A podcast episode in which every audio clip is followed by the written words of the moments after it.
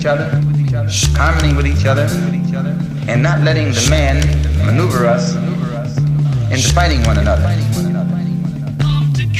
long as we practice brotherhood among ourselves, and then others who want to practice brotherhood with us, we're for that. But I don't think that we should run around trying to love somebody who doesn't love us. Good evening, ladies and gentlemen. Welcome to Rants, Raves, and BS, episode seven. I'm your host, Jason White. Got my boys T. Harvey, the Fat Man, and Jeffrey Gasson, aka the angriest man in swag. How y'all gentlemen doing this evening? We doing good, Slinky. We are great. Uh, read pictures. we are wonderful. That that's what's up. Love y'all too. All right. Now, before we get into tonight's show, we want to send a special shout out to all the nurses, doctors, scientists, researchers, first responses that's fight, fighting for us in COVID 19 right now. Just want to let y'all listeners know that y'all are doing a hell of a job keeping us safe. All right, let's get right down to it. We have a great lineup tonight, a lot of things to discuss. So, we're going to kick it right off with a TV show called Undisputed. So obviously everybody's aware of the comments that Drew Brees recently said, but he had a phone conversation with Shannon Sharpe on for the weekend, I believe. So we're gonna start off with that. So T. Harvey and Jeff, you guys are great fans of the show, so I'm gonna let y'all kick off uh, this topic. So who wants to take it on first? I defer to my colleague. Okay, Jeffrey Cass. Okay, cool. Lip Bitch, go Um, ahead. I I um I wasn't surprised that Shannon Sharpe spoke with Drew Brees. Um, one of the things I appreciate about Shannon Sharpe, he he takes nonsense head on and he's completely honest about it. Um, and I so I do appreciate the fact that he did reach out to, uh, Drew Brees. Um, I guess the only thing that I didn't necessarily care for in that conversation was not so much Shannon Sharpe giving him the time of day to explain himself, but almost the acceptance of an apology. Um, I understand just from a professional standpoint where Shannon Sharpe was coming from, but I never felt like, even in Drew Brees' apology, I never felt like he meant what he said in his apology. Drew Brees showed us who he was.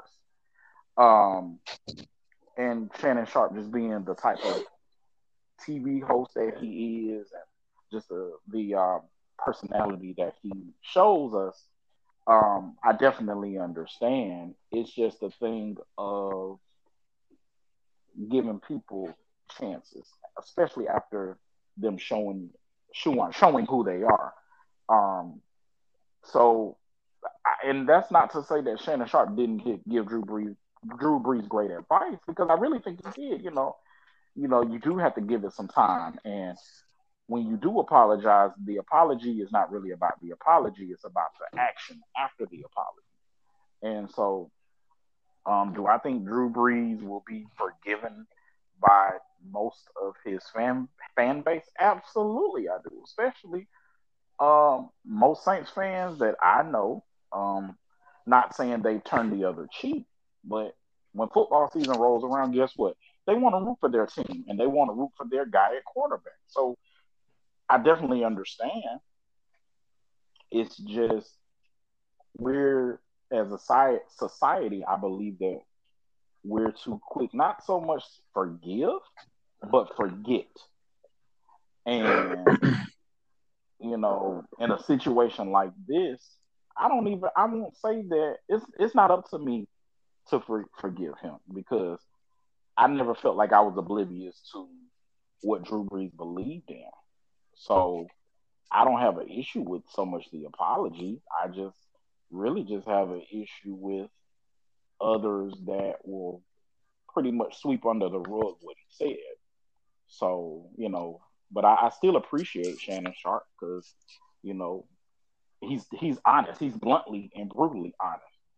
I just, you know, I- I'm just not falling for the nonsense. So All right, T. Harvey, the floor is yours. All right. Now, I like you, Jeff, when it comes to Drew Brees' apology. I think that a lot of the people who who cried outrage from his statement were so quick and easily to um, I'm going to put this in air quotes, uh, forgive him. Um, the fact is, I in that apology, and I, I've been on the record saying this, like I, I don't give that apology any kind of weight. I don't give it any kind of clout or anything like that. I just think he, he said what he had to say to get the fire off his back. Like, you know, just imagine you on fire and you don't care what kind of liquids you use to put it out, right? So that's what I think about his apology. Now, um, just look at like Michael Thomas, how quick that apology Drew Brees gave, and which I don't think was effective apology because, uh, excuse me, effective apology because it didn't address anything that he said previously. You know, he he yeah. apologized for causing other people to feel the way they feel, but he didn't for really what he said. Like, uh, you know, so, yeah. and I'm like you. Uh, I got into uh discussion with someone about Drew Brees the other week, and I said the same thing. I said, you know, it ain't about whether I forgive him or not. Like, you know, it ain't a, a, a topic of forgiveness for me. He said what he said. And I said I wanted him to stand by it instead of issue an apology that that you ain't really behind or you don't feel like you're behind. You know, you're just saying it just to get the fire off your back. I'd rather him just stick by his comments. And you know, it wouldn't have been nothing to forgive or nothing like that because hey, man feel how you feel, at least I know.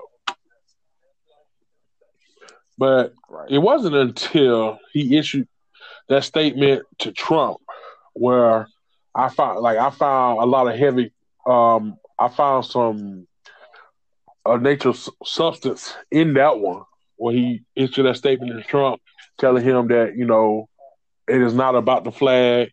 Uh, we can no longer use the flag to turn people away or to distract them from the real issues that face our black community.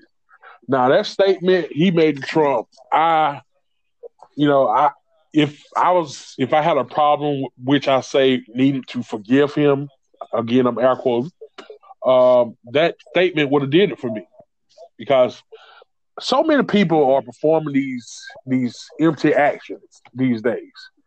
You know, look at look at Capitol Hill.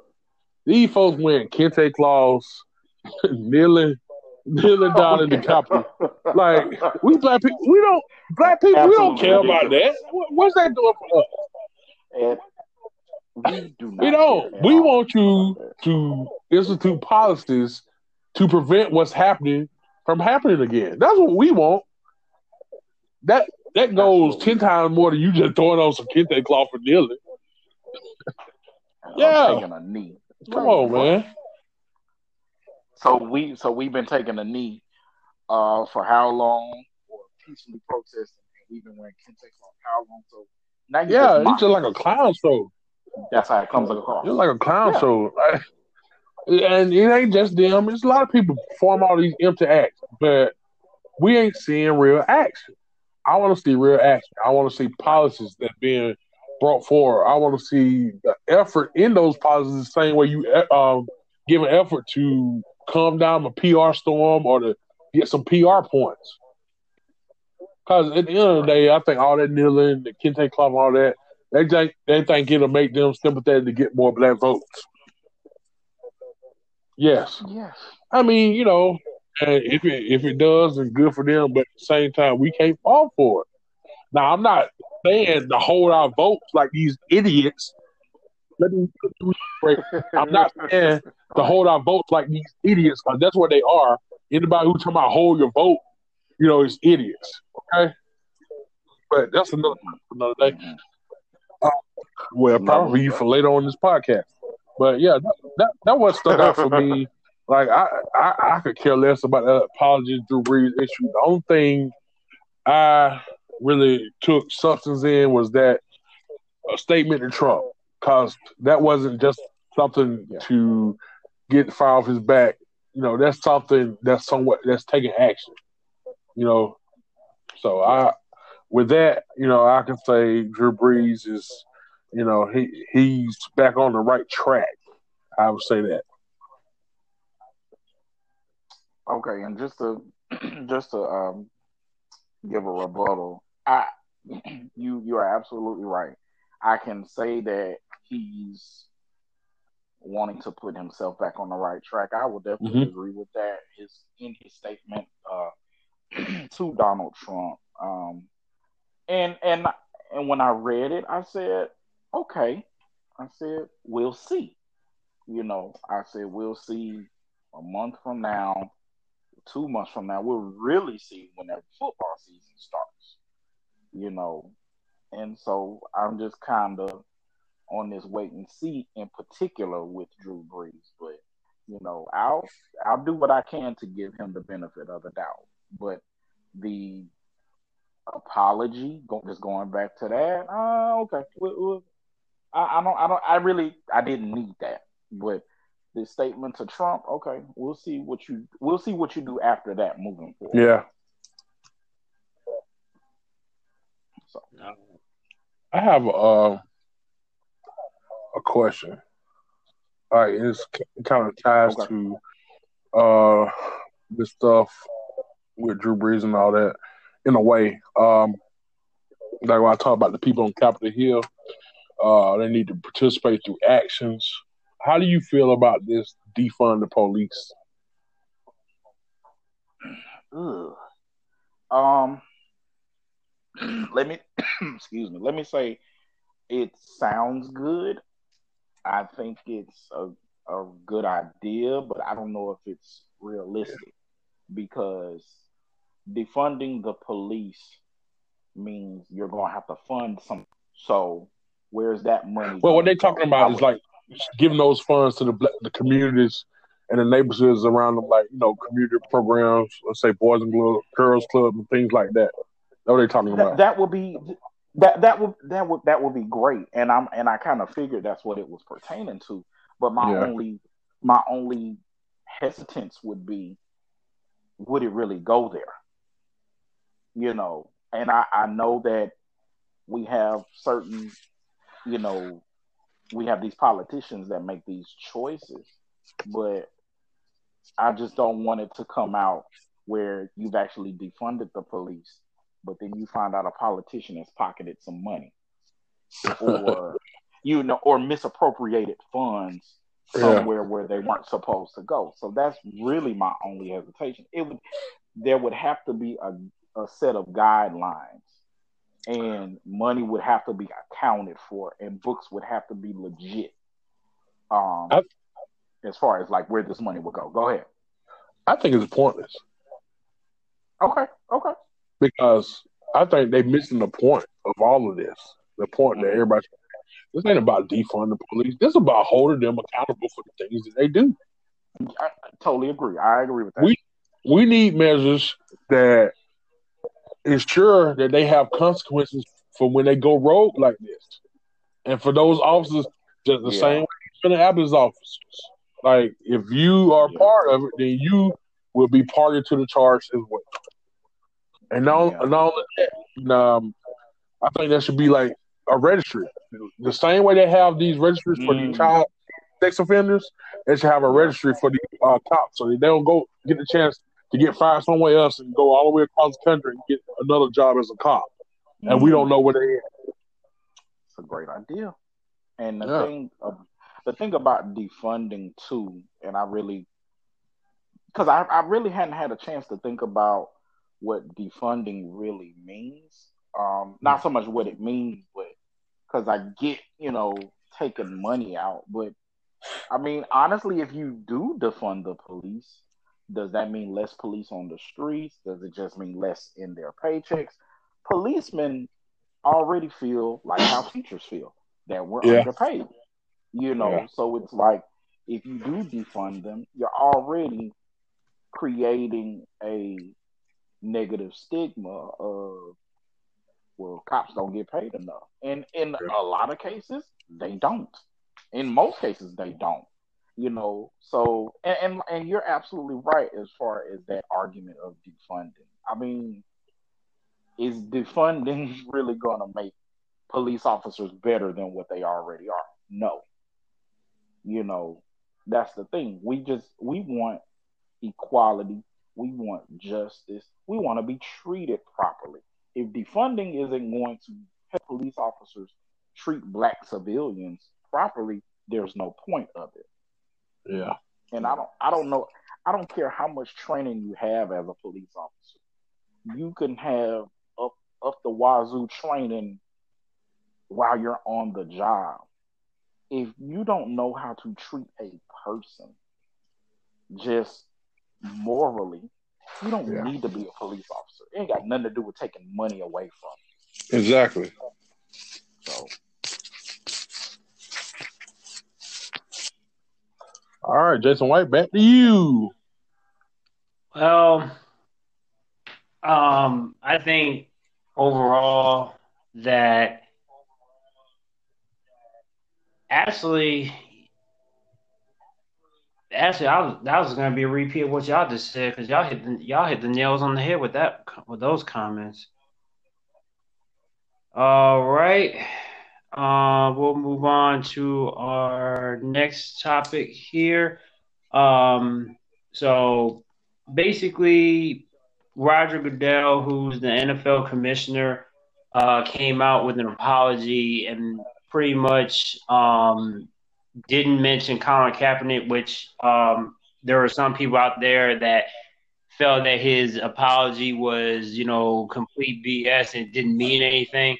So I want to get your thoughts on that, and I'll go ahead and kick this one off. Um, I feel that it's just funny to me because I I kind of said this last week that you know Roger Goodell has the power to you know to to make you know certain rules and regulations in in the in the NFL and for him to apologize and basically say, you know, we didn't listen to, you know, we didn't listen to the, you know, athletes that were protesting and and everything else with that, you know, this is a, you know, a result of, you know, something that not the not the George Floyd incident, but you know, maybe the movement and the stand that black athletes took, regardless if it was kneeling or you know, not coming out, you know, for the national anthem, whatever the case may be, you know, we're given a platform and we take advantage of it. And the fact that you just ignore it, and then not only that,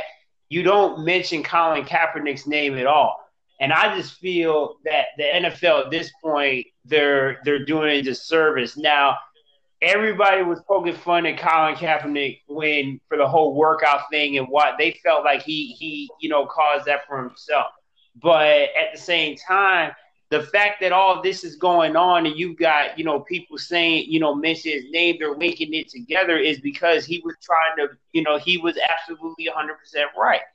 And I believe that he does, he, there's no doubt that he should be in the NFL. He can probably be the starter on a handful of teams. But as far as the league trying to make it right for him, that's that's actually a close call, in my opinion.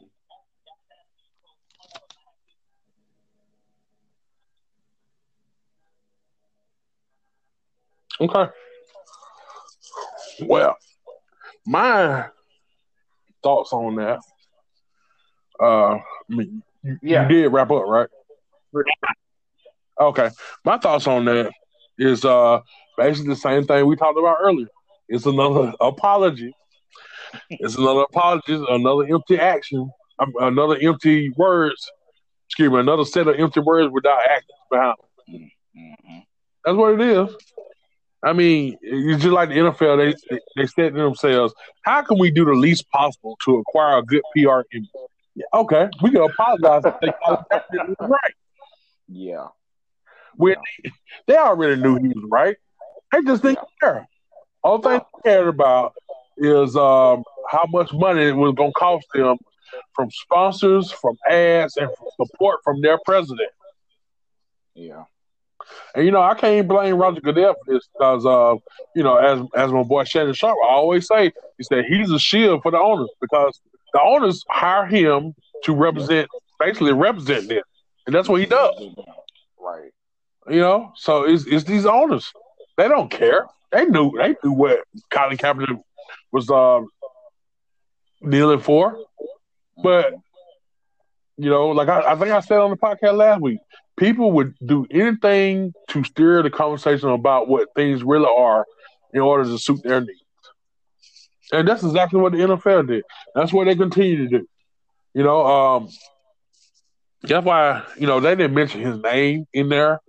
So how am I supposed to take any kind of apology to, apologize to the player about their stance when they can't apologize to the person who started the movement himself? So if you can't do that, then that means you just basically out here just talking. You know, so I mean, it's like it's like you kept me caged up for four years. Okay, then I finally get free, and you still you just say, "Oh, I'm sorry, we shouldn't have did that," without even mentioning my name. Yep. I mean, what weight does that hold? It, you know, but it's it's what we expect. The NFL has a plantation mentality. All these owners with their big stadiums, and they get the taxpayers to pay for, which I find is a travesty. These billionaires now, they should have to pay for their own stadium. Yeah, yeah, like, they really should. If if I, if I want to go and build me a house in Florida, what did I have to do? I have to go to the bank and get a loan in my name. Correct. So why do these people who own these teams they make profit off of the, off of the money from the teams. They make profit off of the building. Why do we have to pay for their stadiums when they can afford to buy it? They can afford to take a loan and have these stadiums built, and the revenue they generate from the stadium, they can pay that loan back in less than a year. Yep. So you know, it is a uh, plantation mentality you know, they sit up in their stadium, which is the plantation, and they use all these NFL players like they slaves. Yeah. They don't even pay them. They don't even want to pay them.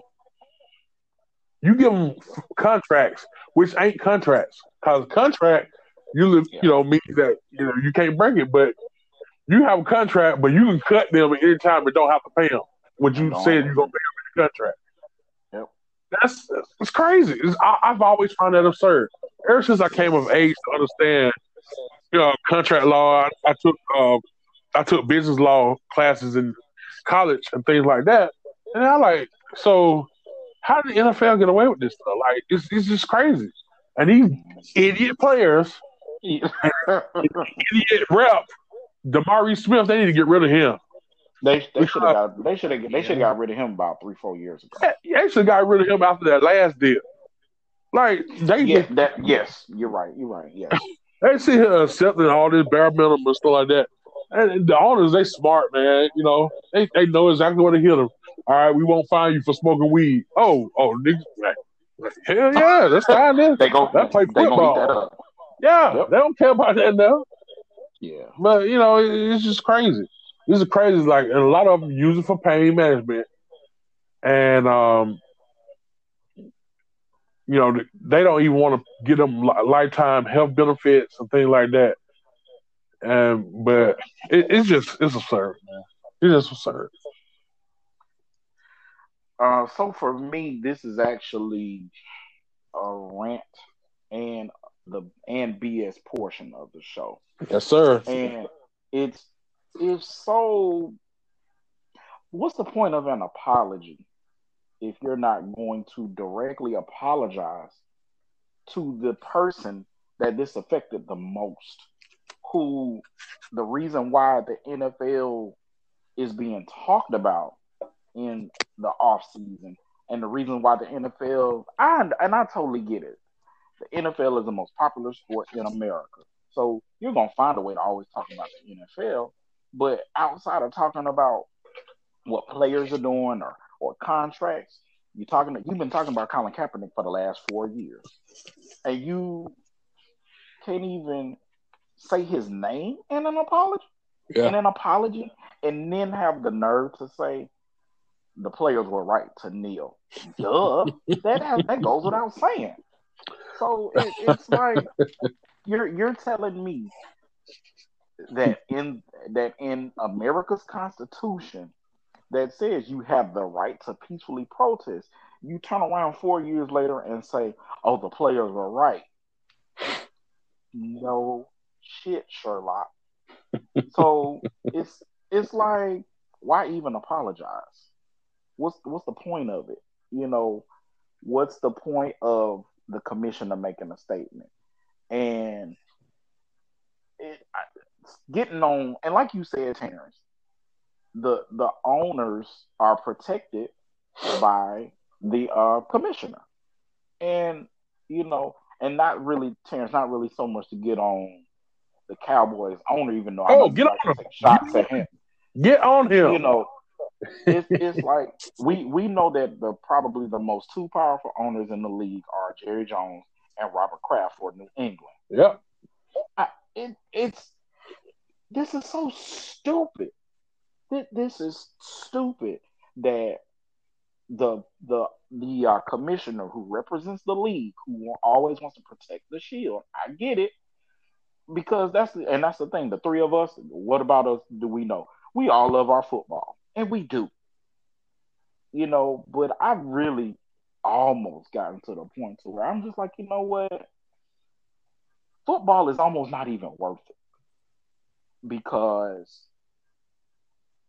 they are literally they have literally made individuals lose their job. Like you said, you can cut them at the drop of a dime without paying them, or you can cut them at the drop of a drop of a dime without paying them what they signed up for. Um, and and so it, it's just you know Jerry Jones is full of it. Robert Kraft is full of it. I'm, majority of the owners are full of it. You know, I still go back to when Jerry Jones and the Dallas Cowboys, the the knee that they took as a team before the national anthem, which was one of the most absurd things that I had ever seen on television in my life. What was the point of taking a knee before the anthem only to stand together, arm in arm, Dude, to listen I to remember, the national anthem? I remember that just like it was yesterday. I was watching the game I seen that. I like, and I posted on Facebook. I said, "Okay, Jared, I see you." You know, mm-hmm. and then later on the game, they showed like they're standing for the now. I said, "So wait a minute, they took a knee before the, before the anthem." so I like, man, I went back and found that mess. I said, "What the hell?" And I just erased that. I'm like, damn, Jerry Jones, man. Yeah, he made you look foolish without you. Yeah. it was so stupid.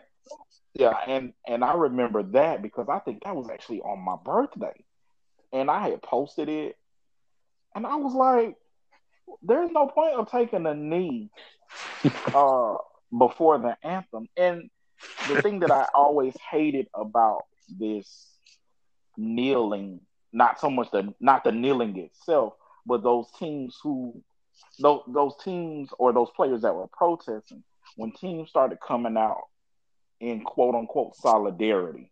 Mm-hmm. What are you coming in solidarity about? I mean, y'all are a team, so what are you standing up against? Are you standing up against police brutality, or are you just standing up for each other, letting the world know as a team we have each other's back? That's what you're supposed to do because you're a team. So don't yeah. come to me, don't don't come to me with no foolishness talking about we're standing together in solidarity. Duh, that's what a team is supposed to do. like so, I, that was just so dumb to me. And I, honestly, I re- what I really want the NFL to do, um, I, I, really don't think they should make teams even come out for the national anthem anymore. I, I just think they just need to have them stay in the locker room. Um, my boy, uh, because go ahead, Rob Parker. Yeah, my boy, my boy, Rob Parker. Go because I was about to go there, but go ahead. Go ahead, go ahead. You take it. Go ahead, take it. I didn't know you could go there. So, so Rob Parker, you know, he basically said he said just do away with the national anthem altogether, mm-hmm. and they should. That's a great idea. Only because guess what? Like Rob Parker also said, change can be good. Why? Why do we stand for the national anthem as black people. And I know that's a whole nother argument for a whole nother day. But they do need to do away with it because if if these players are gonna be kneeling, if majority of the players are gonna be kneeling, Rob Parker said it, people are gonna pay attention to who's not kneeling. And to me, he was spot on. And because it's like those are going to that's going to create dialogue and it's going to create questions of okay does he not um, stand for black lives matter? Is he racist? It's just going to be a lot of different things yeah. um, that people might start presuming or assuming about another player or people in the stands. My boy Rob Parker be on point anyway, man. I don't, I don't even know why you, take it away, Terrence. I said my boy Rob Parker be on point anyway. I don't even know why you surprised. Let me tell you something. I don't really, I don't have an issue with Rob Parker. Most of the points that he has, I agree with. I think, I, I think he can be a little out there sometimes, but for the most part, you know, he, he's he's logic, he's logical in his thinking. You agree? You agree with everything he I'm said about Lemon? I plead the fifth. when he when he starts when he starts talking about Atlanta, Hey, I stop listening to him. Then. So so he so he can be right about everything else, but when you talk about your city, that that's when you just tone out, huh? I didn't say he was right about everything else. I just decided to tune him out when he starts talking about Atlanta because I don't want to face it. Hmm. I can be honest about that. Yeah. Oh, oh, we know that.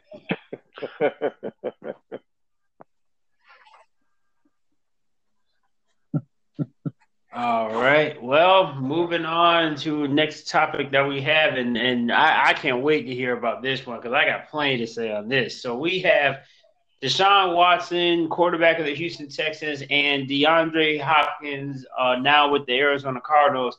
So both of these guys went to Clemson University in uh, college, and now they're starting a petition to have a name, John C. Calhoun name, removed um, from the university.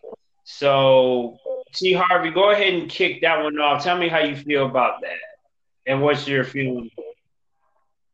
I'm glad. I'm glad you started at me, man. Cause I thought it was so stupid. I mean, the whole thing, it was, it was like stupid to me. All right, you talking about, you know, you talking about. There's a reason why he don't never say Clemson's name on uh, said player introductions in the That's what NFL. Said. That's what Hopkins Okay, said. that. He said he said he was so bothered by Clemson's use of the, uh, the Calhoun's name at the university that he don't feel comfortable representing the school during NFL introductions. And he also said that he felt uncomfortable while he was there. He felt this oppressive figure uh, during his time at Clemson and purposely do not mention the university's name before NFL games because of Okay. Okay. So I feel it's stupid because if it was such an oppressive figure during your time there, why not transfer? Well, I mean, obviously, obviously, if you felt that strongly about it, why why, why you coming out with this now? Last time he was at Clemson was 2012. That's he was there from 2010 to 2012. yeah. How come we just not hearing this now? It's 2020. If it was such a big issue, how come we ain't say nothing about it then? See, this is stuff that get me. Okay, now I understand. I, I think my cousin wrote on my, when I mentioned this on Facebook. He said, "Okay, because when you feel 18, 19, you ain't thinking about that Yeah. stuff." Okay, I get that. I understand that, but he's grown now, and I'm, I'm glad you know he's using his platform to do this. But why not use that same platform to tell your young fans or people who look up to you that maybe you should research the university that you go into. Like part of that university was built on a plantation. Right? Yeah. Oh yeah. Yeah. Yeah. That's true. That, I mean, that- that's true. So why not encourage students instead of doing all this backtracking stuff like this and that, change the name.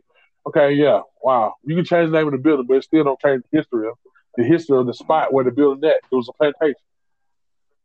So instead, why don't you use your platform to encourage uh, athletes, especially black athletes, or even students, black students, period, to research the schools that they plan on attending and research their history on racism and races, race, racist, excuse me, racist culture. Or, uh, and why not even just encourage them to attend HBCUs where they know they won't have to deal with that kind of history. That's my thing. I just I, I find it like stupid. Like of all the things that we could be talking about and trying to change, we talking about Clemson. I play. Never, Can I go next? Y'all go ahead. Go go ahead, Jason. Yeah. Okay. now I'm I'm not gonna lie. When when I first heard about heard about this, I just thought that both these guys were just trying to get attention. I'm gonna tell you why. Because it's like with okay, so my take on it is this. You had DeAndre Hopkins who played until 2012 and Deshaun Watson was there to what 20, 2017, I think, or whatever. 16 yeah. or 17. So, so my thing is, you go to university, you play three, four years, whatever the case may be, is, and you're telling me during that time you had no idea that something like this, if something like this existed. Now, if, if this had gone on while they was at Clemson playing, I would have given them a lot more credit. But the fact that they're gone, you know, and they're in the NFL, and now it's like, oh, you know, I I, I just feel like they, they're just trying to get attention, you know, to show that they're trying to make a change from what's going on. And I'm not knock on them for that, but my thing is when you go to university and you play, you're representing the university. It's like, you know, like they're asking you like NFL draft. They're asking you questions about your college coaches, like, you know, campus life, whatever the case may be. So it's like you say all the good things, but then in the, but then in the back of your mind, you know, you're you're telling yourself this this and that, whatever. Like these guys could have transferred if they if they had wanted to. But the fact that they just stayed and they played and all this and that, I, I, just, I just think that they were, you know, trying to get attention. Now, it's funny that this came up because I was reading an article um, not that long ago at Yale University in 2017, they had the exact same name removed from a dorm. Wow. In the name of John C. Calhoun. And Clemson's built on, you know, on on you know that plantation and everything else. So any so anybody that goes there, you know, that is black, I mean, that's something that, you know, if even if they didn't know whatever the case may be. It's like what T. Harvey just said: know your history of where you go, but at the same at the same time though. Don't be fake or phony when it comes. Like when you like you when when people ask you where you went to school, what you gonna tell them? You went you went to the other major university in South Carolina or something like that. At, at least be proud of where you went. You know the circumstances may have been bad, whatever the case may be, but at least show at least show ownership. And I didn't even know that was even say Clemson until until they brought it up. I would pay attention to that next time because the majority majority of those guys you see when they bring it up, you know, they mention they mention high school or you know may oh, not yeah. whatever the case may be. But even if you went to university, at least show them some love.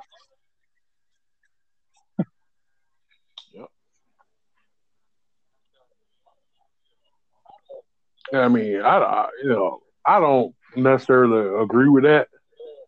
I, I think it, it ain't about showing the universal love.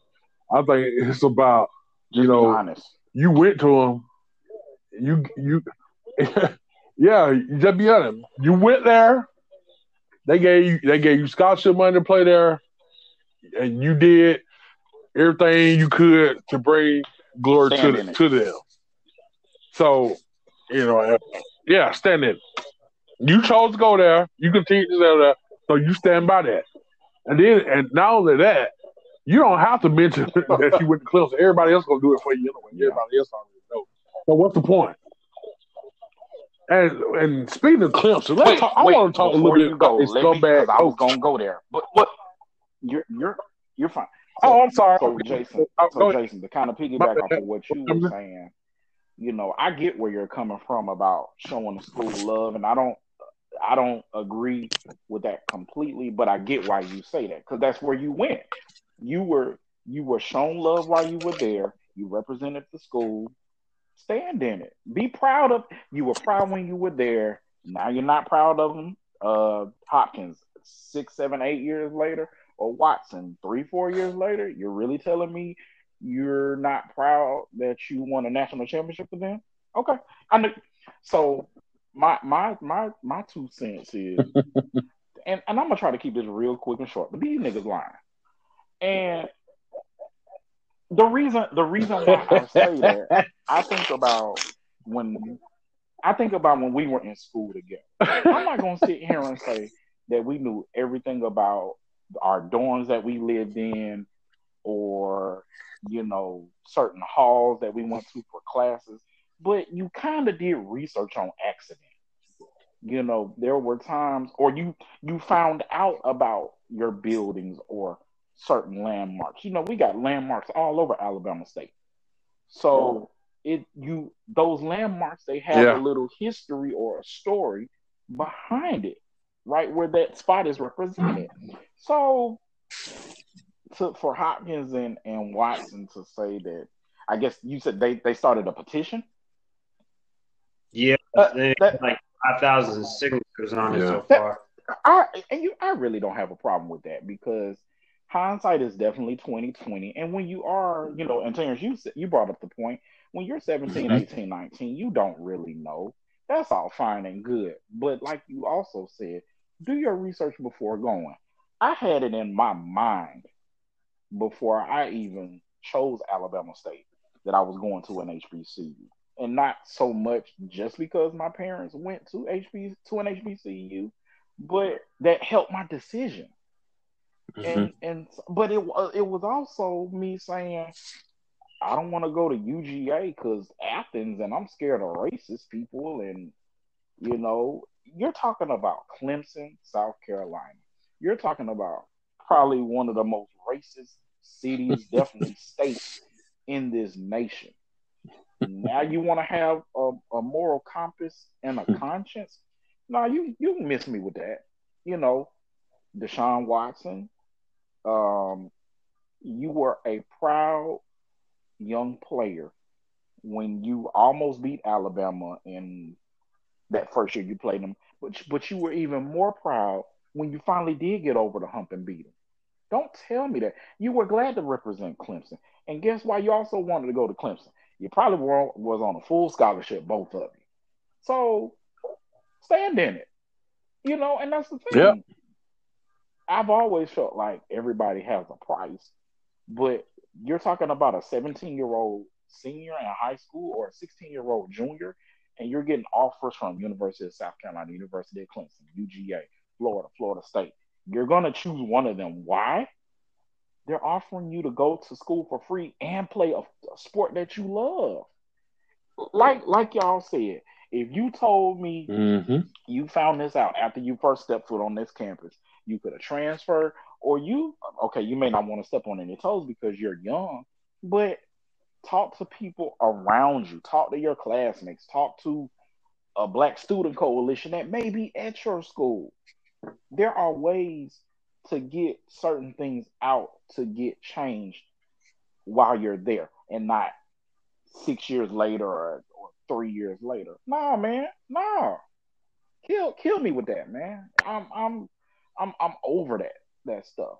You know, stand in it. You represented the school. Um, Hopkins, you were great while you were there. Watson, you won a title or two, whatever. No, you won one. Uh, I forgot. Lawrence just won a title the year before last, whatever. But you know, no, just just stand in it. Y'all represent the school. Keep representing your school, but you can also represent that school while making changes.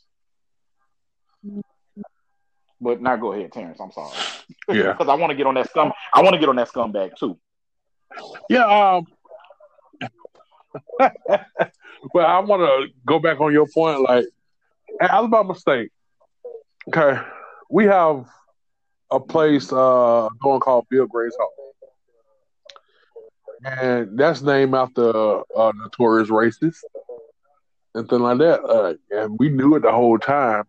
Um, but no, uh, I'm not renouncing Alabama State. you know, I mean, I mean, I just find the whole concept like totally because, like you said, at the end of the day, you're accept to go there. You got a free education there, so yeah. As far as I'm concerned, you know, it's moot. But yes, sir. Let's talk about this scumbag 100. Scumbag 100, damn Dabo. He's definitely in my top five. Bastard, sure. probably top Swinney. Yeah, like this dude, he always been like a ultimate scumbag, he, and, and he's so arrogant, and you know that he oh, wore this football matter shirt. Like, and the thing about it is, to me, like, I'm more upset at him now, uh, two times, three, five yeah, times more than Drew Brees. Uh, I mean, Drew Brees, he said, you know, what he said. You know, I really, mm. I didn't expect anything different from him, honestly. You know, I mean, I, and granted, I don't expect nothing out of this scumbag either, scumbag Dabo Swinney. But, but the fact is, he Dabo Swinney, he did this with, with to me, hate in his heart and malice in his heart. Yeah, just to throw back at the next thing. He just wants to try to call it something else. That's what he did it for. He did it on purpose. Yeah, he want to try to call it something else, and you know, he want to, and he got done deflected about the topic and everything else because you know he can't relate. Uh, you know, they talk about on first, uh, excuse me, hey, first man, take, sorry, so, um, undisputed. They were talking about it. Mm-hmm. He lives in his perfect little bubble and things like that. Dabo yeah. Swinney is the antithesis yeah. of white privilege. If you if you you got white privilege and it had a picture next to it, you should have that yeah. scumbag Dabo Swinney right down there. Mm. you know, that little smug look on his face with his eyes barely open. I can't stand to look at him. You know? And you get up there grandstanding on the press conference where you really talking about nothing. You're just all over the place babbling. And I mean, you know, to be so arrogant and try to tell your players that they, they shouldn't go uh, protest and do a sit in and things like that. How, like you know, and the fact that the players actually sat down and listened to it. You know, because he, he want to make everything about football. So he, he want to go into the, the kitchen, uh, the parents' houses and so they talk about how he gonna change their life and how he formed and things like that. But he formed to the extent for what they can do for him. Yeah. He he about the same as Jerry Jones. Jerry Jones the same way. He don't give a damn about black players. He only care about the that, players can do something the, for That's the extent of him caring. I, if, black, white, whatever. If you can help me win, that's all I care about. Yeah, that's it, and, and that's one of the reasons why yeah. I wish the black athletes would wake up. Understand? Go to an institution who actually not only care about them as football players, but cares about them as individuals. Like there was times at Alabama State, you know, I, I wasn't uh, a student athlete or anything there, but you know, I had some professors like when I was struggling in class, you know, they would uh, pull me aside and things like that. You know, if I miss some miss some assignment because time time, you know, I got into a bit of a partying binge at one point, yeah. and uh, you know, I was struggling on something like that. You know, they pulled me aside without me even seeking yeah. help. You know, trying to get me on the right track.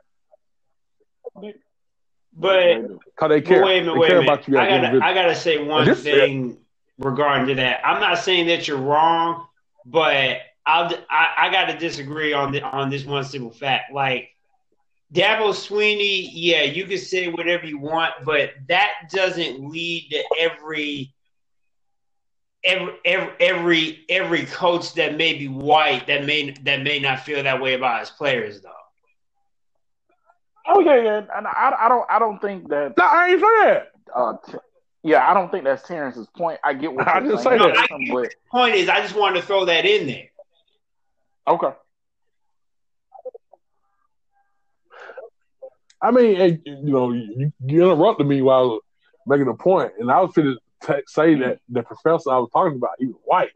you know, so you know, I, I ain't saying that. I ain't saying that just because all white coaches feel Yeah. like I'm talking about Dabo Swinney exclusively. Yeah, I'm I'm talking about that scumbag. I ain't talking about no other coach. I ain't talking about none of them. You know, cause hey, I got a few I can talk about really, but I'm talking about this scumbag right now. and We, Thank go you. ahead, Jeff. Um, I'm gonna let you get the some. thing with Dabo, you know, and you you said it a good three four times. Like the first word that came to my mind, uh, to with him is smugness. He's so smug, and I don't honestly, when it comes to certain things in life, I really don't mind arrogance. But to me, there's a there's a difference between Me a coach like Dabo that's arrogant and a coach like um, Nick Saban that's arrogant. You know, I- Nick Saban. Yeah. And Yeah. I know they made this point on um, Undisputed also, but Nick Saban wouldn't wear a Football Matters shirt. And so the thing, the thing of it is, I don't even want to see No. here and say No. that Dabo Swinney is racist because in my mind, I pray that he's not. But honestly, if he was, it wouldn't shock me. Because you know what? It's like it's almost like the owners in the NFL having a a, a plantation mentality. Some of these football coaches in college have a slave owner's mentality, and it's I don't want to Yeah. make that representation of Dabo, but I just it's something about him where I'm just like it wouldn't shock me. Yeah, and you I know, think he is. but I don't I don't want to too much assassinate his character like that. But just the type of coach that he excuse me, the type of coach he portrays himself to be in representing what he wants his the type of men he wants his players to be. You know, like you said, he goes into these um potential these recruits' houses and homes and kitchens and living rooms and I can do X, Y, and Z for your son and you know, I can get your son drafted. Da, da, da, da, da. No, he wants to use your son up and and to win him a national title. if they just so happen to get drafted, okay, that makes it look a little bit better. But to skate around the issues the way that he did, and then to wear a football matters shirt on top of that, Dabo, because you won multiple national titles, you're not just a football coach.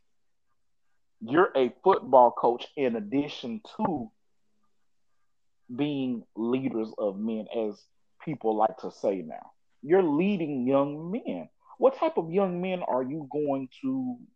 What type of young men are these people going to be when they get ready to go to the pros?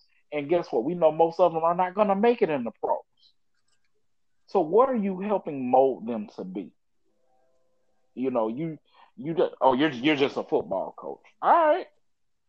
And like you said, Terrence, you had a professor at Alabama State. I had a professor. He didn't do this for me, but he did it for one of my roommates. My roommate, I had a roommate that was struggling with a class. My this professor, and I actually had this professor myself, but he had him at a different time. He put my roommate, he wrote him out a literal schedule around his actual class schedule to help him with his study habits. They're not doing that at Clemson. They you probably you probably could, but guess what? You probably wouldn't think in your mind at this huge university that my professor is gonna um, talk to me outside of his office hours to help me with this. They do that at HBCUs, and this was a black. Yeah. This was a black man. Yeah. Um, and and so, like you said too, I want these black athletes coming out of high school to take more to take HBCUs more seriously. Um, because I, I, think we that HBCUs could be in serious contention to get major athletes, especially the time that we're in now. But nah, Dabo, you he's just full of it to me. He, he's just absolutely full. He's he's disingenuous. Mm-hmm. I've always said that about him. He he he can coach. He can coach us behind. Oh him. yes, just, without a doubt. He's not genuine. He's not real. He's only his realness comes to the football field. But in life, nah, I don't need no advice from you. Don't help me with don't help me with life because you can't. Yeah. Yeah. And to clarify, you know, when I say he's a racist, I have two forms of racist. You just overtly racist, where you know you don't like black people or you don't like minorities. Period. Okay. And then you are a systematic racist, where you enjoy the fruits of racism, but you don't try to be associated with. And I, I Dabo Swinney is definitely a systematic racist. All right, good, good discussion. All right, now it's time for our next segment. to them people, people, people, people, people, people. So our first question tonight comes from Brandon Pettibone Williams, and his question was, "What's the standard of beauty, and are we brainwashed for what beauty truly is?" Who wants to start off with that? Uh, I'll go. Um, The standard of beauty for me personally is whatever you deem to be beautiful. Um, because like the saying goes, beauty is is in the eye of the beholder. Um, it's it's whatever you deem beautiful, whether it be a woman that wears makeup or not, or has long natural hair or we whatever. Um, it's it's just one of those things where it, just comes down to personal preference. Um, do I do I do I have a woman that wears weave? No, I don't. Do I would I mind it if she did? It wouldn't bother me if she did. My wife has natural hair. My wife, she doesn't wear makeup on a regular basis. Does she put on makeup on occasion? Yes, she does. And regardless of the makeup or not, she's always beautiful to me because of the way she carries herself her physical beauty is just a plus. her, her, her, physical beauty and her natural beauty is just a plus. But everything just kind of pops with my wife because of her demeanor and the way she carries herself as a lady. Um, just from a worldly or societal standpoint, the standard of beauty is the white woman with long blonde hair that is bony, damn near anorexic. Um, or you know, she has implants or you know, a fake butt or whatever. It, it, see the Kardashian sisters. Um, you know, and the thing of it is, what I do find interesting about this, the standard of beauty, um, when it comes to white people in some occasions, they like to bite on black people. You know, they want to take our style and they want to call it trendy, or you know, they they want to, yeah, they they want to mm-hmm. call it a fad, fad, you know. So it it's just society has their own way of defining beauty. The world has their own way, and and I have mine, and I and I think most black people. It's not that we don't care, because I think we do, but we're not trying to look like we're not trying to be of the world, you know. So that's that's my that's my response to that. Yeah. All right. Um. Now I'm gonna answer this question on twofold because it was like a twofold question. Remember, something correct.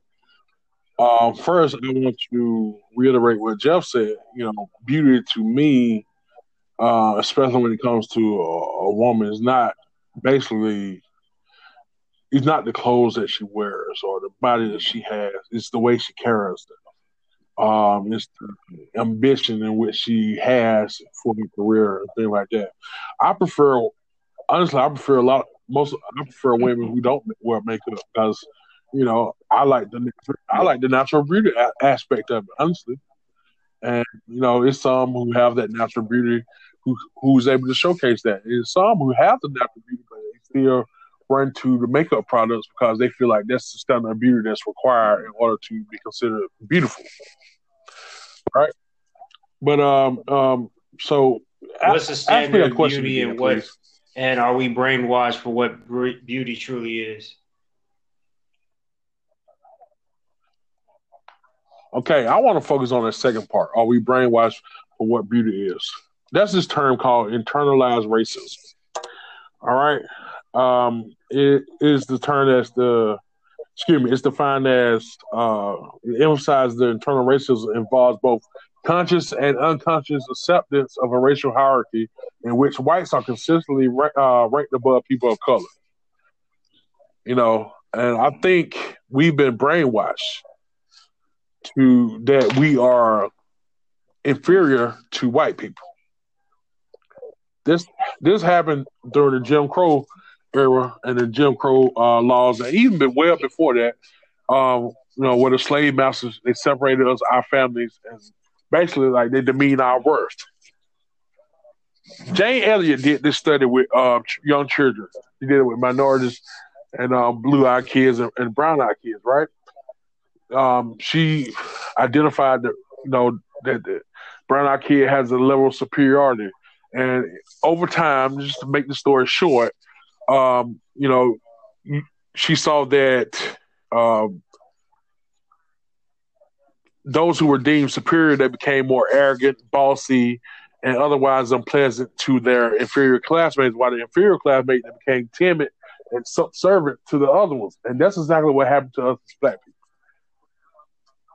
You know, they bred us and they taught us self hatred of ourselves. They taught us that we was inferior compared to them, and that just trickled down for each generation, a generational curse.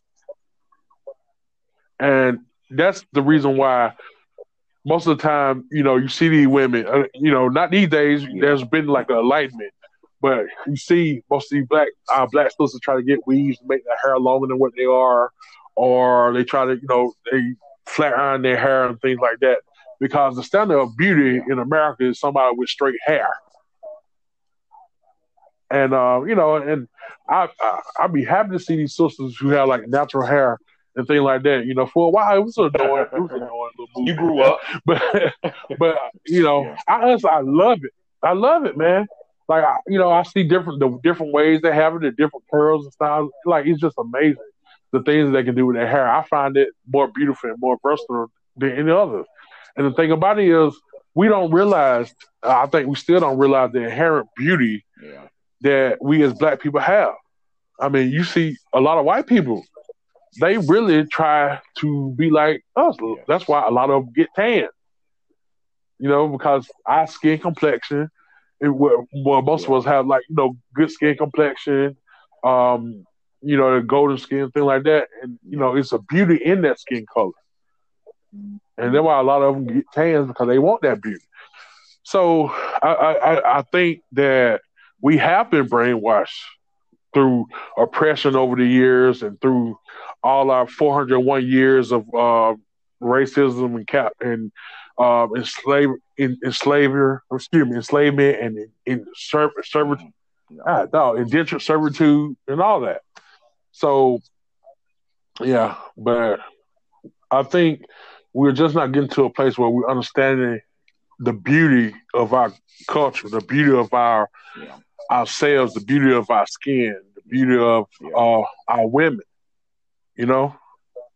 So, well, for me, it's got nothing to do with looks. It's all about how you carry yourself. Like everybody doesn't, you know, carry themselves you know, the same as everybody else. But it's funny because I remember in college, I had a professor that always tried to make it seem like the media tried to pro, you know, portray, you know, women in particular, like if you if you weren't a size, if you weren't a size like six or whatever the case may be, is if you was above that, then you were considered obese and you weren't like.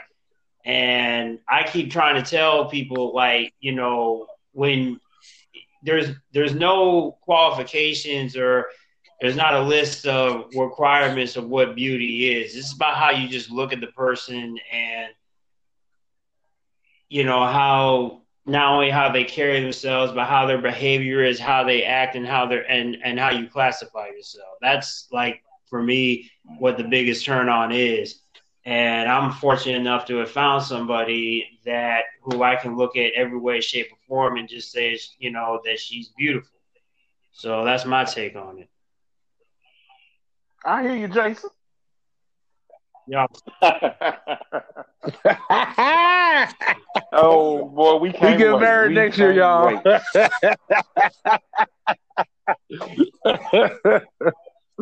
yes, sir. You better be thankful for her.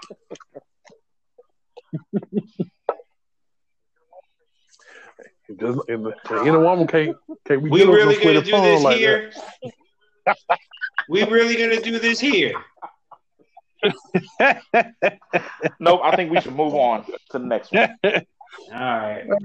Okay, next question is coming from uh, Makita Collins, and this is really interesting. So, B. Simone, as many people may know on the show Wild 'N Out, um, she had mentioned a comment that she will not date a man who has a nine to five. She wants to date or be with somebody that's an entrepreneur, you know, the same way she is.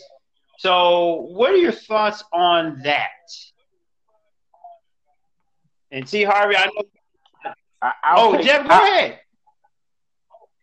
I, I'll take it because I think Terrence is probably gonna go more in than I am, but I was looking forward to this one too. Anyway, um, I, I did find these comments very interesting, and I actually I had to ask I had to ask my wife who B Simone was, because I, was not too familiar. And when she told me who she was, that she was on Wild 'N Out, I was like, "Oh, she's not really, she's not, she's not in my age range." So I, I kind of had to think about this, but the comments they just came off as real shallow, and that's not to say that you can Mm. have a preference of what you want because guess what? We all have a preference. So in that regard, I don't think she's wrong to state how she feels. That's how she feels. But this notion that the way it comes off is that a, excuse me, a nine to five is not good enough. And most people that I know that have a nine to five job is that have a nine to five job, their job is not nine to five. They put in way more work than what is actually required. But I get what she's also saying. You're only getting paid for these eight hours. But here's the thing about that. If my nine to five is supplying me enough that I can take care of what I need to take care of for me, and if I'm matching mm-hmm. your pockets, the way that I work or what I do really shouldn't matter. So, you know, I, I just thought that those comments were really shallow uh, and actually stupid. But I just had to go back and think about who she was and how young she is, and I get that mindset. And another thing about it, not everyone has an entrepreneur, entrepreneurial mindset. Everybody's not built to be an entrepreneur. Not everybody is meant to have their own business or have a business mindset. It would be great if we all could, but not everybody is built that way. So for her, she just needs to find somebody that has the mind mindset that she's looking for. But to say that you just won't date somebody uh, that has a nine to five, I bet you, I bet you she'll date somebody. I bet she'll date somebody that has a nine to five that works hard, makes good money, and treats her right. And if she told me that she wouldn't, then you a bold faced lie. So, so that that's that's my Mhm. response. All right, go ahead, T. Harvey. I'm pretty sure you want to put her on a scumbag list too, so go ahead. No, see, No, she don't. She don't even deserve to be acknowledged. Period.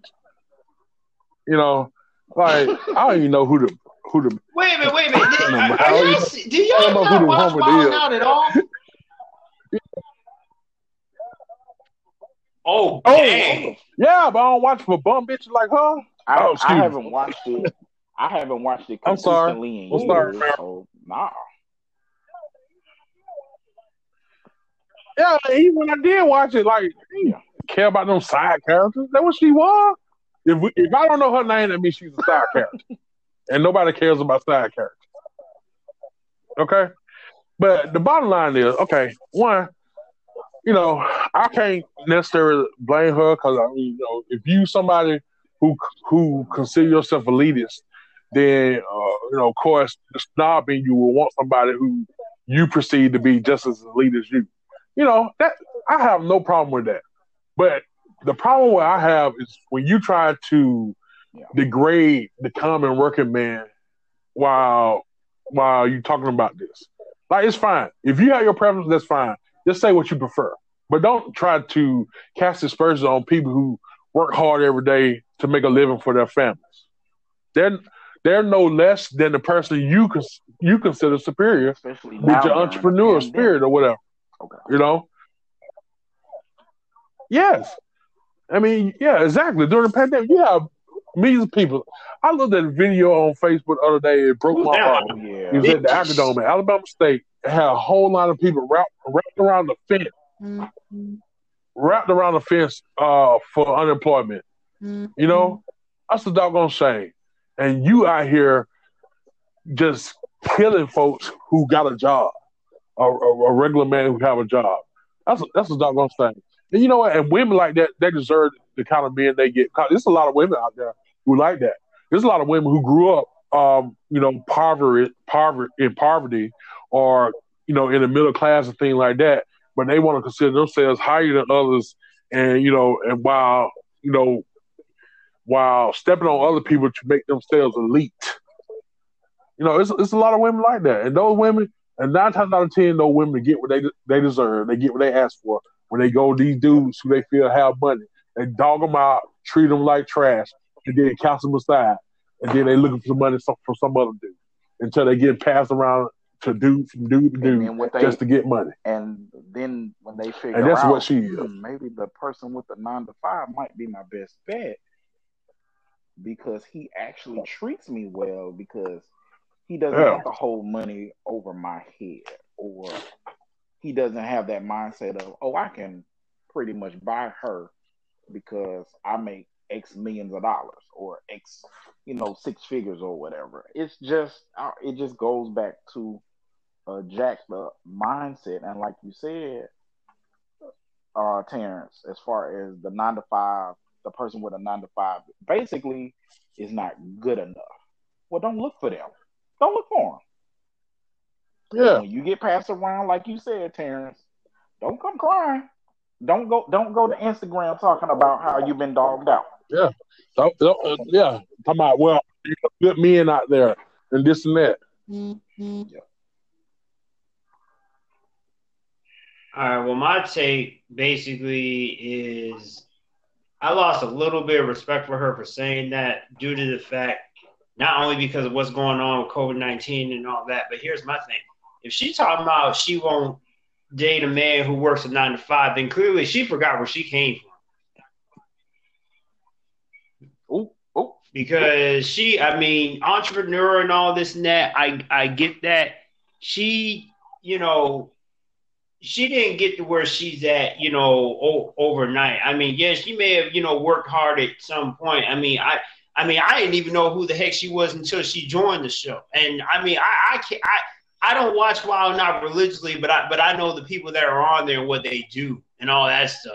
And you know, for her, I mean, you know, I'm I'm pretty sure that people that watch the show can say looks had a huge part to deal with that and all that. But you know, for you know, a lot of women her that you know when when you want somebody that that you know entrepreneur this or that whatever the case may be i'm like that just tells you right there that the the, the last thing you're going to look at is you know the, the, the person and you know, what type of qualities they have, this and that, whatever the case may be. So it's like, you know, you out here making, you know, if, if you were, you know, making millions of dollars, whatever the case may be, you know, somebody can come to you and be like, you know, why are you with this person? Well, you know, he, he makes a lot of money. It's like, yeah, so it's got nothing to do with looks, it's got nothing to do with personality. I mean, that's just I mean, that's just tacky and, and you know, tacky and childish. So for her to even come off like that, I mean, that's not you know, that's not good look. And I'm pretty sure the um and she it's actually funny because now you know, while now they like to, you know, joke on people and their personalities and their behavior. So I'm pretty sure now the jokes are going to be, you know, flooding in when it comes to her. And she ain't got nobody to blame for herself. Yep. So that's my two cents on it. All right, now we on to our last topic of the night. Unpopular opinion. Who wants to kick it off this week? My unpopular opinion this week is um, it, it's about apologies. Um, and Hmm. the my opinion is people that accept no accepting BS apologies only after you get caught. Like, what's the purpose? And and I and I and I get being sorry, but you're not sorry for what you did or what you said. You're sorry that you got caught. It's like the kid that gets caught with his hand in the cookie jar. You, when your mama catches you, and you know you're not supposed to be in that cookie jar, the first thing they want to scream because they know they're about to get popped is, "I'm sorry." You're not sorry. You just got caught. So, of course, this kind of goes back to uh, Drew Brees and and and the NFL. You know, basically saying that Kaepernick and the other players were right. I I want people racists included, stand by your racism, stand by what you say, because in this world that we live in, we've gotten so accustomed to fakeness, we've gotten accustomed to just accepting apologies filled with BS. And it's it's like and and, and could Drew could Drew Brees in a few months, could he truly be sorry for what he actually said as far as players kneeling for the he really, really could be. But don't tell me that you're sorry two days after uh, you said it or the day after you said it. Because we know you're not. You're only sorry that you got caught. Now, my real issue is those of us that accept it. Why are you accepting this nonsense? Why as black people do we have to and I'm not even talking about just forgiveness. I understand about forgiveness. But accepting of an apology? No. You're not sorry. I don't don't tell me that you're sorry. Show me by changing. You know, you know, people, you know, and and I've been apologized to about in certain things in my life, and you know, I've been able to accept my apology. No, I don't actually. I, I don't. And what I've had to figure out is that's actually okay to not accept an apology. I don't know how we move forward from this, but if you want this situation fixed, you got to be the one that tries to fix it. It ain't up to me. It's not. It's not up to black people. Yeah. To fix what's going on in um in America um with injustices. We can't do that. We can give suggestions, but we can't be the actual catalyst for change. These white people, these lawmakers, they have to be the catalyst for change. We can do our part and go. This kind of goes back to when you talk about holding your vote, Terrence.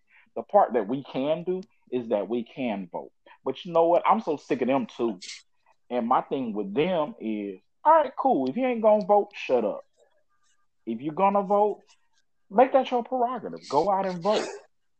You know, but this apologizing, this, this these apology tours that uh players and coaches and whomever else is going on, I don't need that.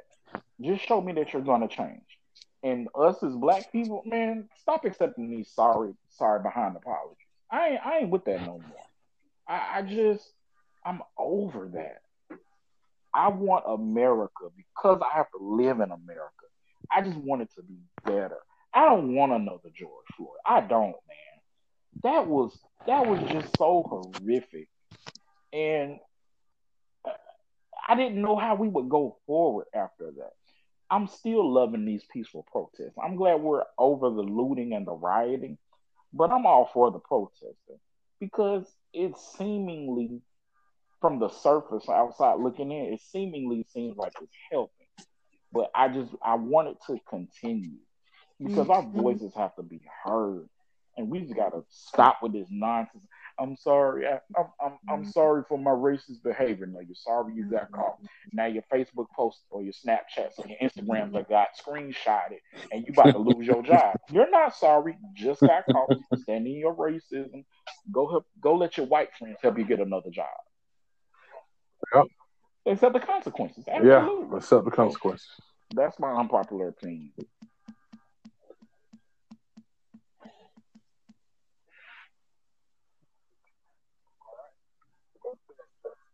All right. Well said, Jeff. And I, of course, I 100% agree with you. Uh, you know, it's something we've been echoing this whole show. All right. Um, if there's no objection, I think I'm going to go next. All right. My unpopular opinion tonight. Okay. At first, I was going to double down on my unpopular opinion from last week, but this time I was just gonna focus solely on how overrated Beyonce is. And you know, and what enraged me more was the fact that I seen that she's in talks to be in Black Panther too, which I find utterly ridiculous. But that's not my unpopular opinion. Right. That's not my unpopular opinion tonight. My unpopular opinion is centered around these hold the vote idiots. Say it with me, America. Say it with me again. Hold the vote idiots. Okay. My problem with that is one, the messenger in which who's sending this message, uh, namely P. Diddy, Puff Daddy, whatever the hell he going about these days. And uh, I've seen Nick Cannon too. Okay. Let me tell you one thing about those two guys. They rich. Hold hold your vote. It don't affect them. Vote. It don't affect them. They rich. Rich people always gonna be on top. Always. As long as they have money, they're gonna be on top. So it don't affect them. Voting the, the voting the voting legislation that things like that don't affect them it don't affect them when you have a secretary of education who's trying to privatize education and give uh, and giving taxpayer money to parents of private schools for stipends. It don't affect them because they rich. And number two, let me tell you about your boy P Diddy. If memory serves me correct, in the past he's engaged in a uh, campaign called Rock the Vote. Anybody remember that? Rock the vote was encouraging voting, right? Excuse, me, was that during Obama it term was, or after Obama term? When, when was? And he had the he had the Vote or Die one too, didn't he? Exactly. So what's changed? Yeah, Vote or Die. Mm-hmm. Oh yeah, Vote or Die. So how do we mark from rock the vote, the Vote or Die, to hold the vote. Your guess as good as mine, man. Huh? What happened? And, and, not to mention, this is a time that we need to vote. Mm, yep. Cause we got Trump in there, man. Come on. All right, you know. So let's let's. I'm going to move on about these idiots. Let's talk about okay yeah. these states, namely Georgia. They engage in voter suppression. Why do they do that? What's one of the reasons why they do that? Because there is power in the black vote. We don't realize it, but there's power in the black vote. As long as we don't vote, they can keep those same people in there to continue the cycle of voter suppression they can keep the same people in there to keep that same agendas going, to keep that same uh policies going. Like Brian Kemp is the is the governor now, but his his same policies is in there because we got a Secretary of State Yeah. that's basically running his same playbook. So he runs his same policies, right? Now, if we had to vote a different Secretary of State, then you know, maybe you know, maybe, maybe somebody that let's say look like Gus or something like that, then we would be able to change those policies. But as long as you're not voting, you're keeping these same people in their cycle of um, their cycle of suppression and their cycle of frankly systematic racism. The only way this stuff is gonna change is we get people who look like us in office. But how are we gonna do that? Are we gonna do that by just sitting on our ass not voting? No. At the end of the day, why I call these hard to vote people idiots and why I feel like the, the notion is so idiotic, because it's self destructive for any cause you're trying to affect. We sit here doing protests about police brutality, police brutality. Okay, this has been going on forever, right?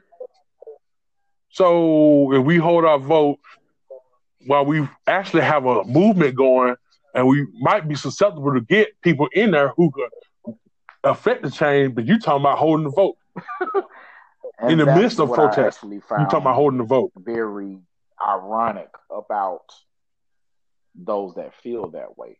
You want us to actually not vote in an in an election year while we're protesting for change. What, where, where's the consistency there? Yeah, You know, yeah. You you, you self destructing your own cause. How, how's that saying go? You uh you bite off your nose to spite your face. I'm protesting. What the hell you doing? I'm protesting, but I'm not gonna vote. You're change. Whew. Okay. Oh, yeah.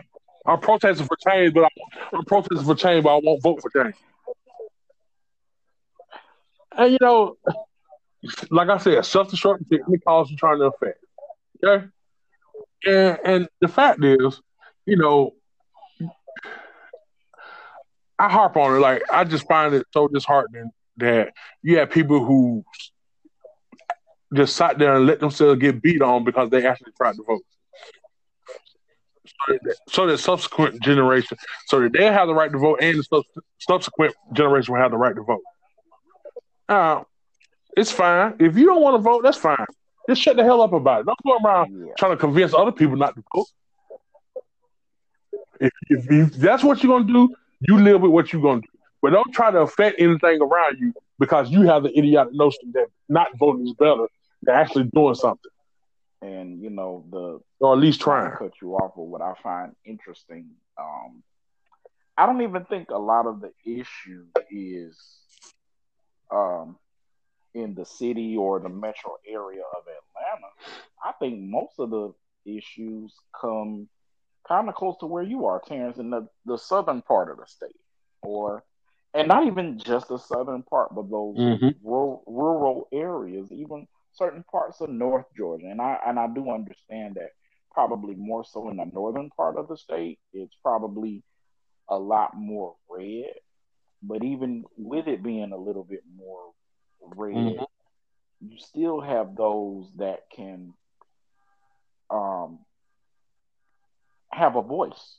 And if you and the thing of it is it's really about looking at who your candidates are. I don't even really have a too much of an issue with those that don't know really who to choose between Biden and Trump.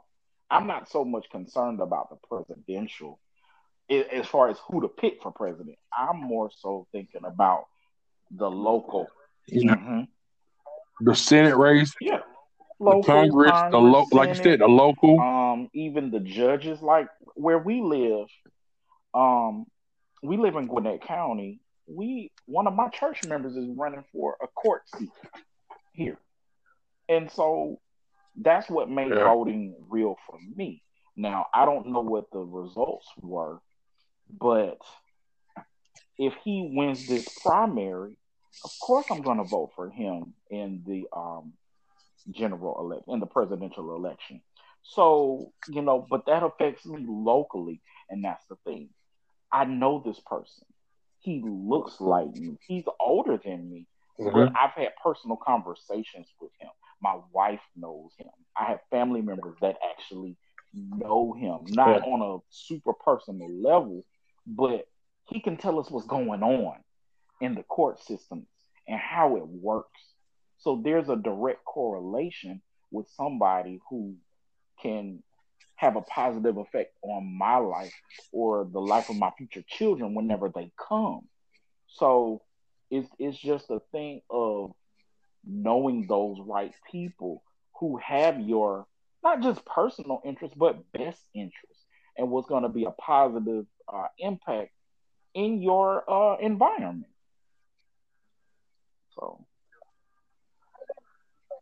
yeah, and then the thing about it is the voting thing is bigger than just Joe Biden and Trump.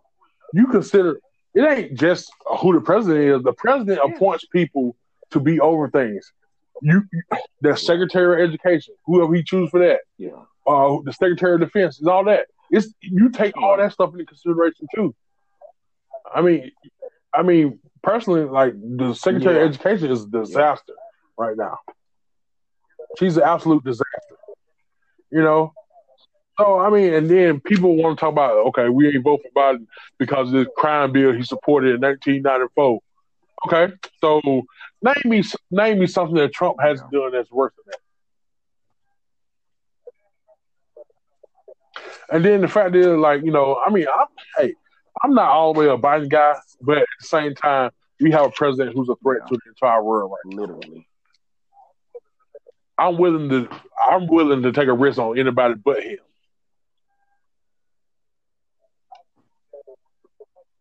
I wouldn't give a damn if there were two Republicans running. I wouldn't right. vote for Trump. And I think that was the other thing that's kind of annoying about it too. The Republicans didn't even have anybody that wanted to try to run against him, and it, it and that's what's kind of weird. But you know, apparently, who he's who uh, they want, and so all right, we gotta not we, but the Democrats have to send their best. And and I ain't even saying Biden is the best, but like you said, God, it's God, give me Biden over him. You know, I, I just and I don't even say that with the most confidence, yeah. but it's just like, all right. And and I read an article a few minutes ago. Trump is starting his campaign, restarting his campaign on Juneteenth in Oklahoma where the massacre occurred.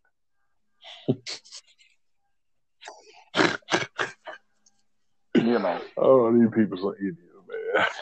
these old folks. Yeah, but they they they gloss over that. They gloss over that. I mean, it's a it's a you'll be surprised. It's a good amount of black people probably Trump as well. I, I and out of, out of idiotic notions too. All Not right. nothing factual. Well, idiotic notions. But my unpopular opinion oh, tonight, Jason? and it's been bothering me for like couple couple weeks now, actually. But you know,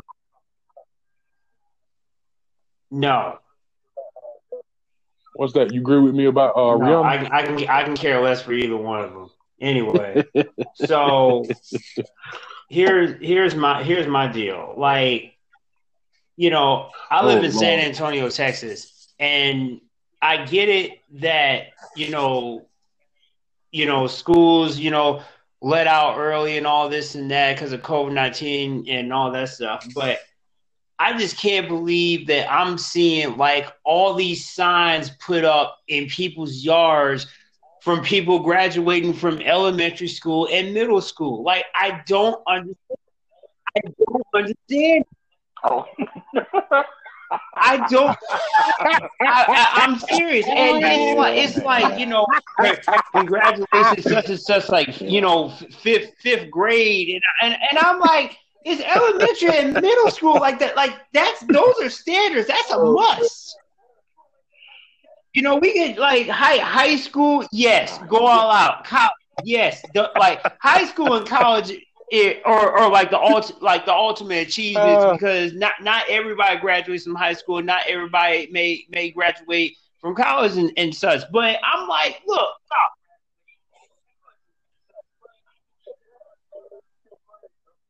Everybody graduated from fifth grade. At but that, but at that's what I'm saying. I'm like this, this like this is fifth fifth I love fifth it. grade I love it, that we're talking about, and and and I'm gonna tell you something that really caught my eye. So I was out and about one day, and like I saw it. It, it was like a like a really really really nice neighborhood, so I could see it. Like had had had a huge driveway, and I'm looking, I'm seeing all these cars, and I'm like, what the heck is going on here? And I literally saw a graduation in a driveway. In a driveway. And I heard, and I heard, and I heard the person talking. It's like, congratulations, Hold on. Jeremy, you have just not completed the on fifth now. grade. I'm like, Was, what the was it? Was it? Oh, it was, okay. It was elementary school. Okay. Oh, Like I like wait, now I get it because you know COVID nineteen and all this this, but but but I'm like, look, people are getting over like going overboard with this. I mean, when I graduated fifth grade, we had we, you know we had a ceremony at the school, and then we got our certificate, and then that was it. Middle school, we um same thing, had a ceremony, and then we went out to Chili's and ate, and then that was it. I'm like, I'm like, come on, people. Like it did, like don't get wrong. Like when we have kids and all this and that, yeah. But it, but it, I'm, I'm just one of those people that just feels like certain, certain things require, you know, big blowout, you know, open house, whatever the case would be. But graduating from fifth grade and eh, you know, elementary school and middle school don't count, in my opinion. I mean, folks are just. I mean, it's just they're just going, going like seriously going overboard and going to I work agree. 'Cause- you know, it. I, I, I don't know. I don't know. And then it's like people got signs and all, all this and that. I, I even think I saw a couple, a couple banners put up.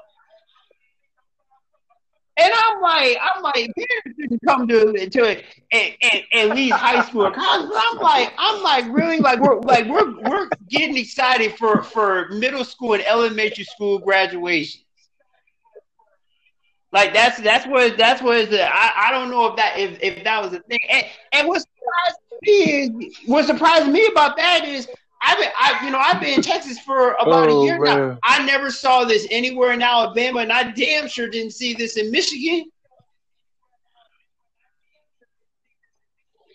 I'm just like, geez, I get so mad. I drive by signs. I just want to take them signs, put it in my car, and drive away.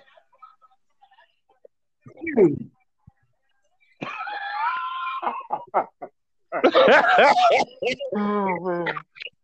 Yeah. Oh man. Oh man.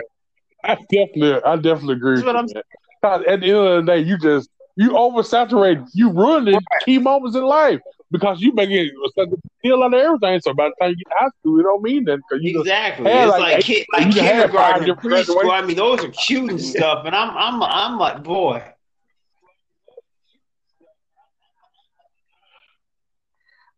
Mm. Yeah, like you know, even I, I, I had this same point like so long because I remember I look at pictures, you know, in kindergarten they had a graduation. I'm talking about caps and gowns and everything, and then I, you know, I look back like that's so stupid because we just started. we just started. Why the hell we having a graduation? when We just started school. it don't make literally took naps for an hour or two a day. And Jason? back when we were in kindergarten. Yes, It better be. and you I ain't paying. You wearing a cap and gown for that shit. Jason, you got the best. You Yes. hands down have the best and unpopular I- opinion Jason, tonight. I one thousand percent agree. And what annoys me about it is the fact that they're calling these things graduation. When when I when I got out of sixth grade, it was literally called a promotion or pro- promotional exercise.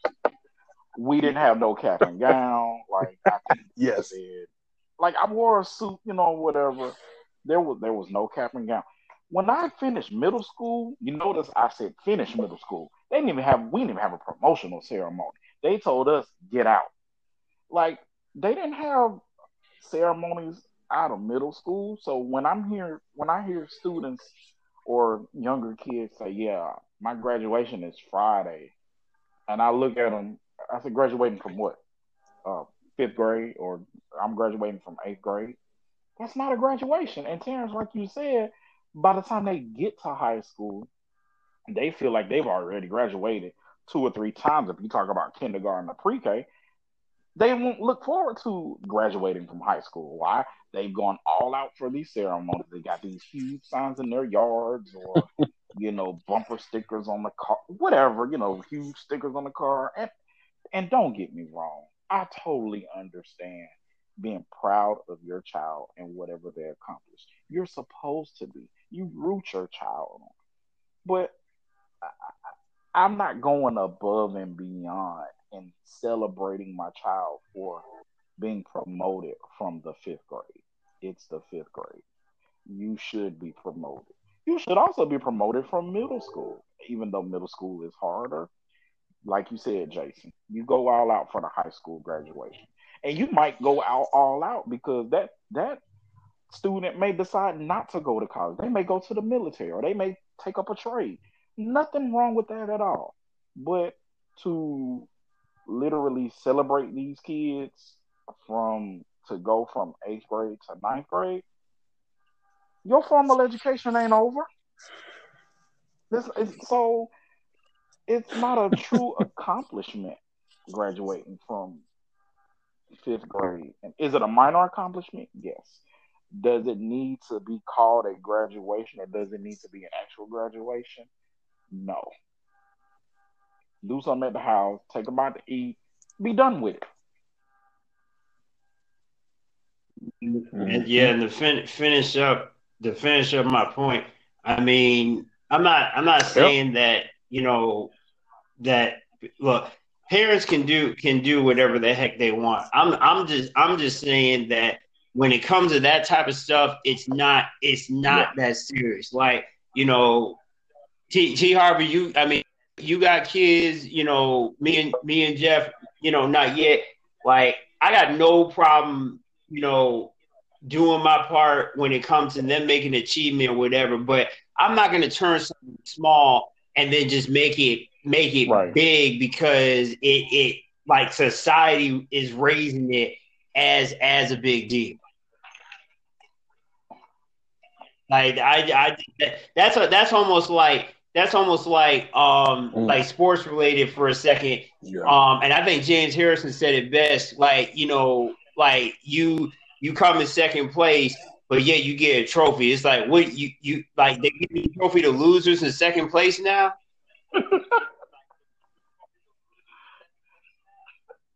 Wait a minute. I was literally I'm literally mm-hmm. writing in my notebook right now about participation trophies.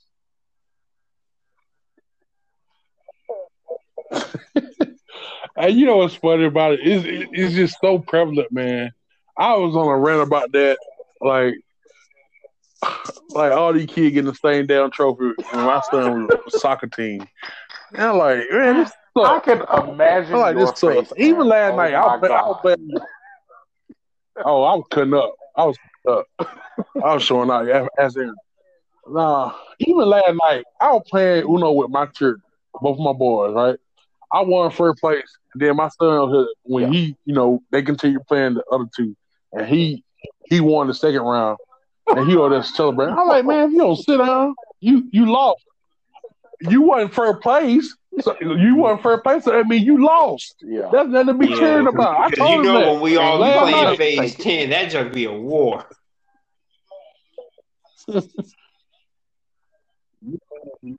a little arch arch, arch oh enemy. Gosh, yeah. Don't you see Harvey? A war that I usually win. I know I don't. I don't have no arch enemy because I usually win. Good comments after that one. oh boy.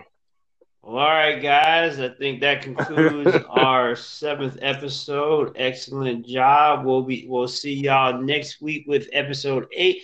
Go ahead and keep your uh, questions coming to either myself, Jeff, or T. Harvey. We'll be sure to answer them. So, has anybody else got anything to add before we wrap up? Oh, All right, well, we signing off. We'll see y'all next week. I want to know.